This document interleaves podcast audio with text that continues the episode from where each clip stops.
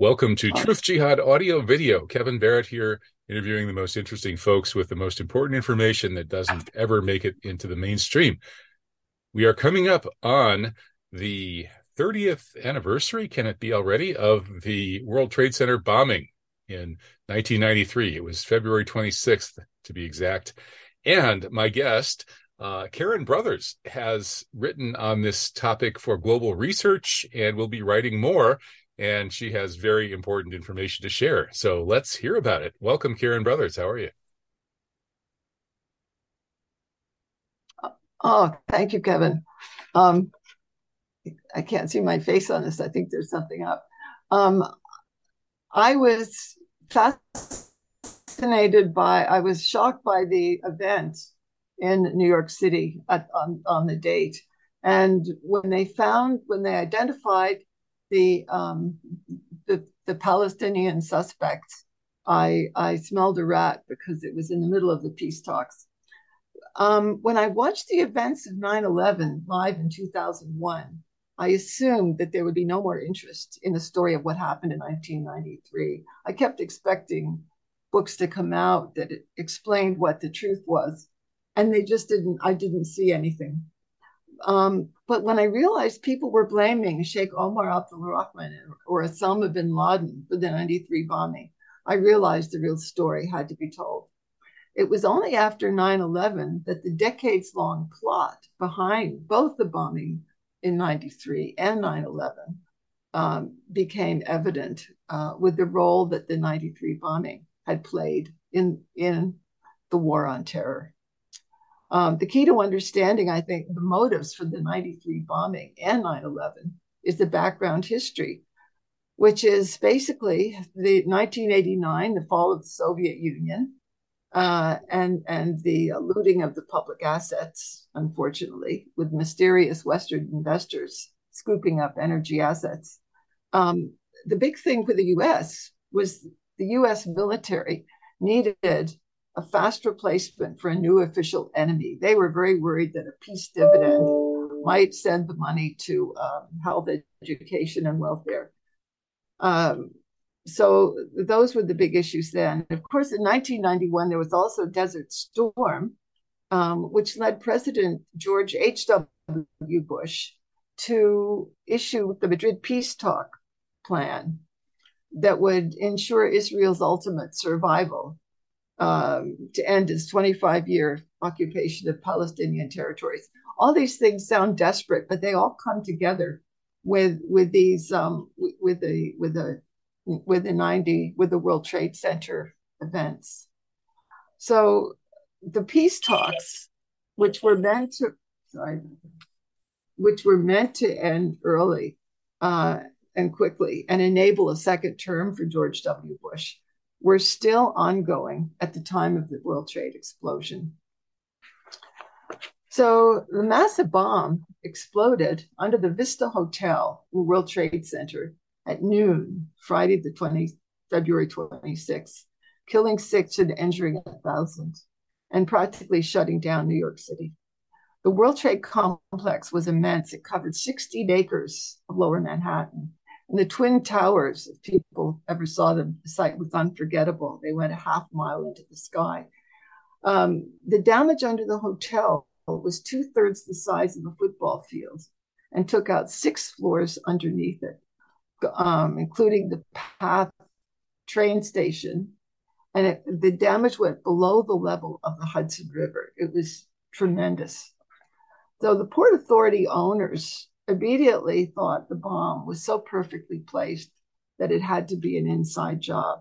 And this was confirmed by an extraordinary New York Times graphic on the 28th of February, showing that the damage the bomb caused was not circular, as you'd expect, but was an oblong shape with the two ends hitting a corner of each tower, showing that the planners had to have had some access to a blueprint of the Trade Center. The big question was what country had the ability to pull off such a sophisticated operation? Now, now Karin, let me just a- ask you why did the oblong shape uh, show that they had access to the blueprints? Because the Trade Center was so massive that um, it was it, the the the thing the explosion went off in the parking garage and it was an absolute as you know the absolute maze and the the the angle of this was extraordinary um, because of the uh, of the very strange well uh, when you see a map and and the, the scope and size of this it was extraordinary that the two ends were exactly on the two corners of the two different towers. Mm-hmm. It, it's so striking that I think this is why the New York mm-hmm. Times pulled it from the archives, along with with other special material. Mm-hmm. Um, it was uh, I, I, was frankly stunned. I was trying to get a co- a, a, fresh copy from my um, from my old original yellowed piece of paper, and I I was um, incredulous that it was it no longer existed. So does the oblong shape imply a particular kind of sophisticated bomb that would produce that, or is it more a question of where the bomb was placed? Well, it was where the bomb is placed. It was placed along a wall that apparently gave it um, a particular power. But it was. It was quickly found that it was placed on a on an up ramp going to the second floor. So it was placed uh, at a spot where there was no parking allowed. It was it was uh, an extraordinary placement. When Ramzi Yousef, the bomb maker, was was interviewed, he was by FBI agents when he was captured. He was captured in Pakistan. He was actually bragging about that placement. Um, it, it, was just an extraordinary place to to um, put the bomb, but it showed that that however he got the blueprint, and it might have been from a Port Authority report that had been made at one point, foreseeing what the possible sources of damage might be. Um, so, directly or indirectly, he had inside knowledge to be able to to plant the the bomb in that spot. Mm-hmm. And of course, it's it's it's been alleged that this bomb came fairly close to actually causing one or both towers to topple, which would have caused unimaginable death and destruction vastly greater than 9 11. And of course, that possibility was what led Ash Carter, John Deutsch, and Philip Zelikow, the essentially uh, sole author or novelist of the 9 11 Commission report, to publish that article in 1998 in Foreign Affairs magazine, speculating on the likely political, psychological, and social consequences of a massive Pearl Harbor style event, such as the destruction of the World Trade Center. So those guys, including Zelikow, apparently knew the Trade Center was doomed to destruction. And uh, speculation about the possible complete destruction of the Trade Center in the 93 bombing had fueled that. So, do you, do you have any sense of sort of how close it came to that kind of scenario? Well, I think that was very optimistic. It really didn't come at all close the the um optimistic it, yeah, yeah. It, it, optimistic from from the point of the terrorists. Um, it shocked what they call shocked the, the steel be- beams but they were never in any danger of coming down. That mm-hmm. building was so overbuilt over engineered mm-hmm. to mm-hmm. withstand as you know the uh, fully loaded fully fueled um, you know major transport plane going into it that um, I think it, it, it then damaged the concrete. It maybe jolted the beams, but it did not damage them seriously. Interestingly, after the world after this bombing, the New York Times actually had a had a an article asking what would bring down the towers, mm-hmm. which I thought extraordinary. And and of course there was um, a lot of some of the propaganda pieces had material about how this was how the towers were going to be coming down in the future. But um but no there was no there was never any danger. Ramzi Yousef made a comment that if he had more money he could have done more and that there might have been some kind of of um, other chemicals he might have added but he, he seemed to be quite a crazy um unfortunately Ramzi Yousef kind of takes the whole group of all the uh, I don't know how many, maybe dozen or so people who ended up being defendants in this. He was the only one that had a clue what was going on. Uh, certainly at the World Trade Center bombing, nobody else had any any inkling of, of what was happening. Mm-hmm. And, and, and and who who was the police informant who later blew the whistle about having discussed the bomb with the FBI and the, the earlier plan to plant a dud bomb and so on? Uh, that was the the FBI informant who later blew the whistle on that. Oh, oh, you're talking about Emad Salem. Salem, um, yeah, yeah, yeah, yeah. Um, well, I would love to to talk a little bit about um, what, what this what happened with the with the story of that first bomb. Though the, there were several World Trade trials. The first trial was for the World Trade Center in particular. The, the actual conspiracy charge was weapons, transporting weapons across state lines. Um, again, in that first trial, most of the, uh, almost all of the dupes, except for one, was was of Palestinian descent, and it, that was very. I think that was hugely significant. yeah, that, tell, that tells you who's behind it. Just just like with Sirhan Sirhan being the patsy for RFK, it sort of tells you who who's behind it. Well, the New York Times made a very big deal of it. I mean, one was Jordanian, one was Kuwaiti, and so on and so forth. But they were all of Palestinian descent, except for the cabbie. And, um, uh, you know, it, it, it was it, it, was interesting. Um, the New York Times really is guilty of what happened to those men. Its coverage was very biased, very inflammatory. Um, what was um, what was interesting in it, if, if, I can go a little bit more into that first case, the, the damage was so massive in the Trade Center that police estimated it would take six months to gather clues from the Black Abyss. It took a month to find the last body. The body of the Vista Hotel employee who had been working on the floor above the bomb was found under the seven floors of rubble a month later. So um, what was incredible. It, it was so uh, ridiculous.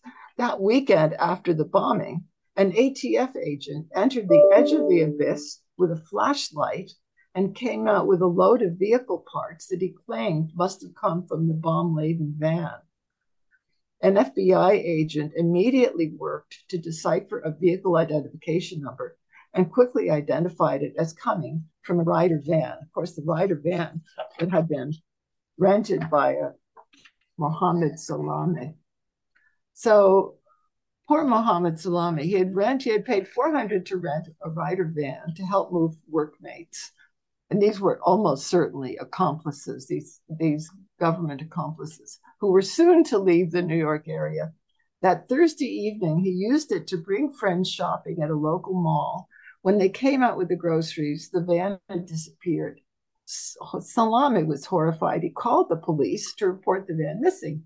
An officer Badiak responded, but was unable to put out an, an immediate warrant for the van because it had an out of state license. And there seemed to have been a mistake in Ryder's handwritten license number that they gave to Salameh.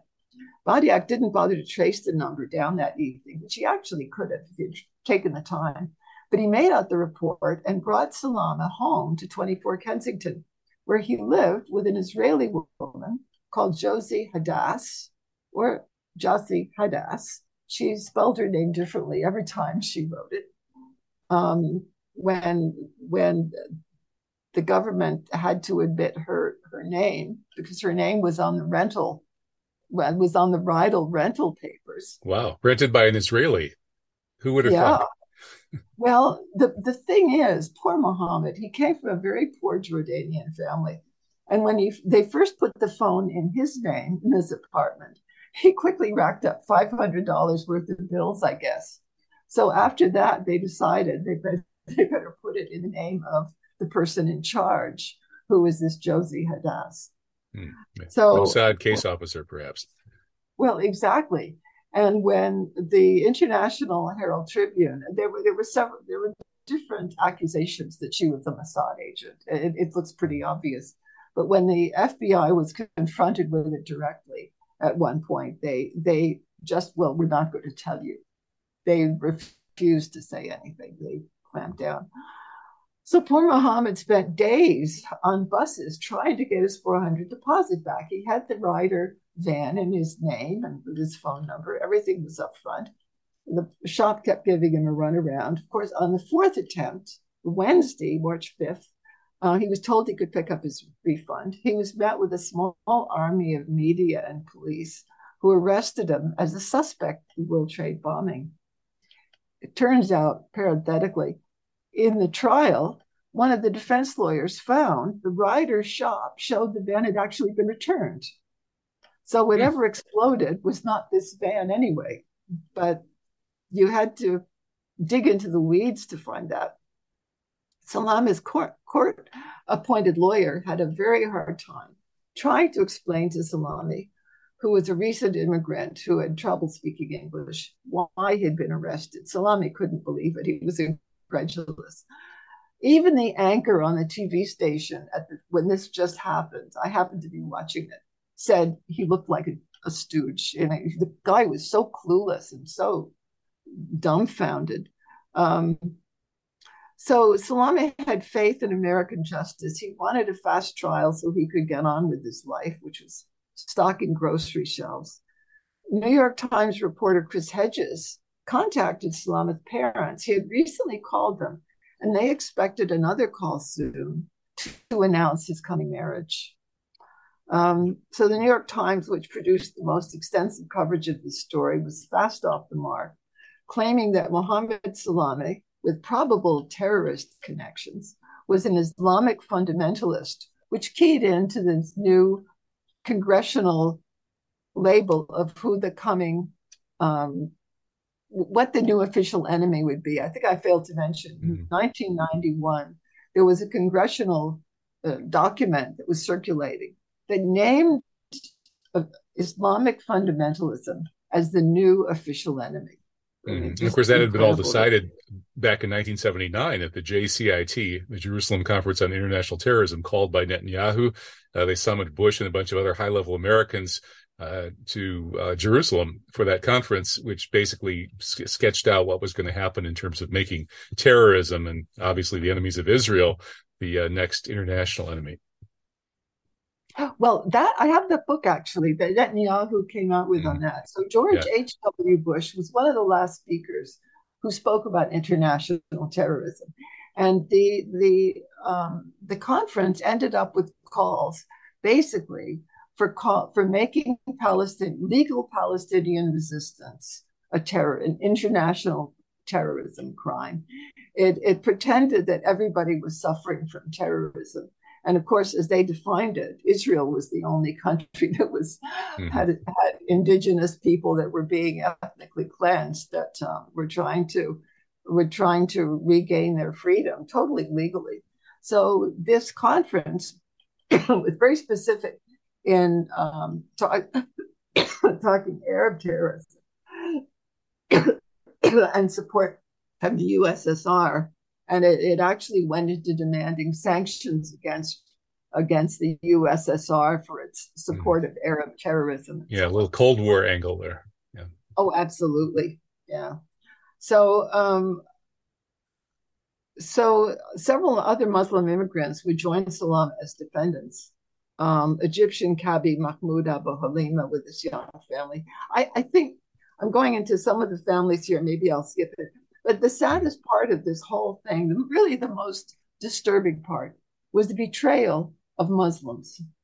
These people all came, with the exception of Ramzi Yousef, who, who was brought in intentionally for this plot.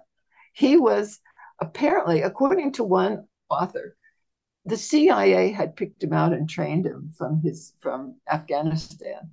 Mm-hmm. And he had been apparently working with the CIA, it appears. Mm-hmm. And he was um, like Ali Muhammad. Right. Ali Muhammad's the guy that they blame they blame for the African embassy no. bombings and so on. Well, they yeah. were very different. Um, but, but yeah, yeah, there's real stories behind both of them as characters. Um, but but these people that were pulled in, the Egyptian Kabi had brought his family in. They were permanent residents. Nidal Ayyad uh, recently gotten married. His wife was already expecting. He loved the U.S. He bored everybody by telling everybody how grateful he was to be in the US and how much he loved the country. Um, Ahmad Ajaj had been a Palestinian, obviously from a well to do family, who had been tortured in Israel and was illegally uh, illegally deported. He wanted to make a permanent life in the, US. And all these people came with the highest intentions of contributing to the US, bringing up their families there. They were so, I, I think they were enamored of the fact that of the constitutional freedoms and, and they they absolutely loved the country. What was very disturbing to me was the book that Muhammad Salam, court court appointed writer, um, sorry, lawyer, wrote. He wrote a book called Defending Muhammad, and he writes about the details of that trial, and it's very disturbing parts of it. Very, very disturbing. Um, he went along with the judge when he should have called it end to the trial. The, the judge was clearly supporting the government, and he was threatening to uh, drive this defense group out of business and very, very biased um, decisions. William Kunstler tried to clue them in to how they should be representing their clients with more integrity. And it, it was the, the, the lawyers, it was Christian lawyers against Muslim lawyers and Muslim defendants. It was very racist. And he, he it turns out when you read the book, he was Islamophobic. He still didn't get it. He still thought these guys were terrorists. And, and yet, the end of this trial was so shocking. There was no evidence. None of the guys had ever been in the World Trade Center. They all had alibis. They didn't know how to make bombs. They had no motive. They loved the US. And, and the lawyers kind of looked at themselves and they thought, well, there's no point bringing in expert witnesses. Like they have nothing against these guys. How can they be found guilty? So the, the prosecution comes in with with mountains of phone call evidence. The guys had phone called each other. and rubbish like that, they all ended up with convictions. It, it was heartbreakingly staggering. Mm-hmm. Yeah, yeah. It's so. What What do you think were the clearest indications that this thing was a, a setup. I mean, if you're going to do sort of a bullet points, like you know, with 9/11, I would point to Building Seven as number one. So, what what's the biggest sort of uh, flashing red light here, telling you that this thing is is not what they said? Well, first of all, there was no motive. Well, there was no motive. They had no ability. They had no motive. Mm-hmm. And there's no evidence against them. So no, no evidence against them. I mean, honestly, yeah. um, I, in the second trial, I, I, think the government saw the problem, so it quickly um, enlisted this Egyptian creep, Emad Salem, to set everybody up quickly for a second event. And this is what happened. He uh, he after weeks weeks of trying, he finally entrapped poor Sheikh Abdel-Rahman. And uh, he entrapped, I guess it's a common story. People in that position look for vulnerable people. They look for people who don't have work or or need money or I don't know. Um, they they uh,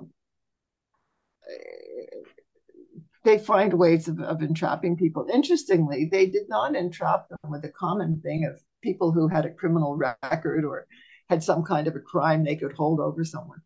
Um, it, it, was just it was just um, sad. What was very disturbing was seeing, you know, the constitutional protections should have really come to their defense, and because the fix was in and the government had it in for these for these poor people as terrorists they basically trampled all their constitutional rights, which basically is everybody's constitutional rights.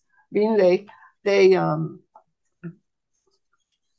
Rahman's sermons were used against him in his trial? Well, you're supposed to be freedom of speech and religion. Um, so, so much for the First Amendment.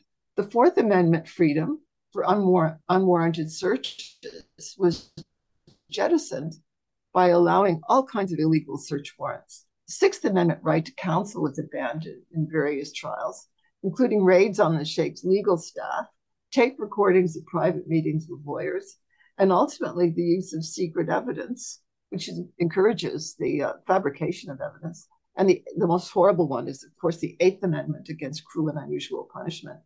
Um, all everything, everybody's rights were were jettisoned because of the of the of the determination um, and and they went through all kinds of appeals. Abu halima's appeals went to the supreme court.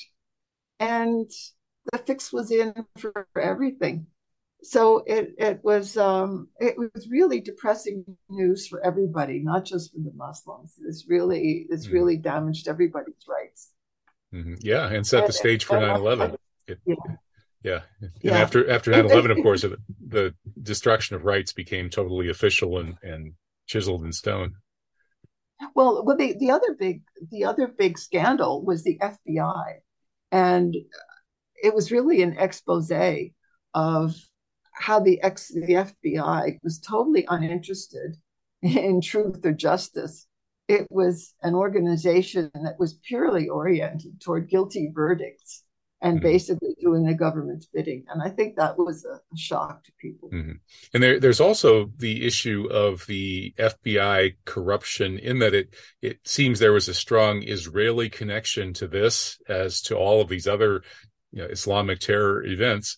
And it seems that the FBI has through its connections with organized crime, which you know go back to J. Edgar Hoover being completely controlled by Meyer Lansky uh, throughout much of Hoover's career, that these Israeli oriented organized crime ends up dominating the FBI, setting the policy, and in this case, probably you know creating this whole bombing uh, and using the FBI to do it and to railroad the patsies.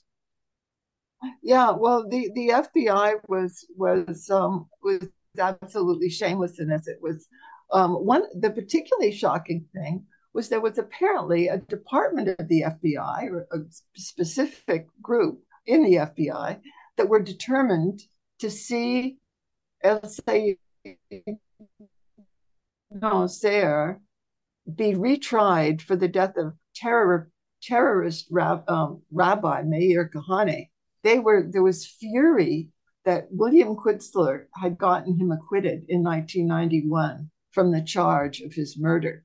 Um, apparently, Kunstler had assumed that maybe Nosair had killed no, had killed Kahane.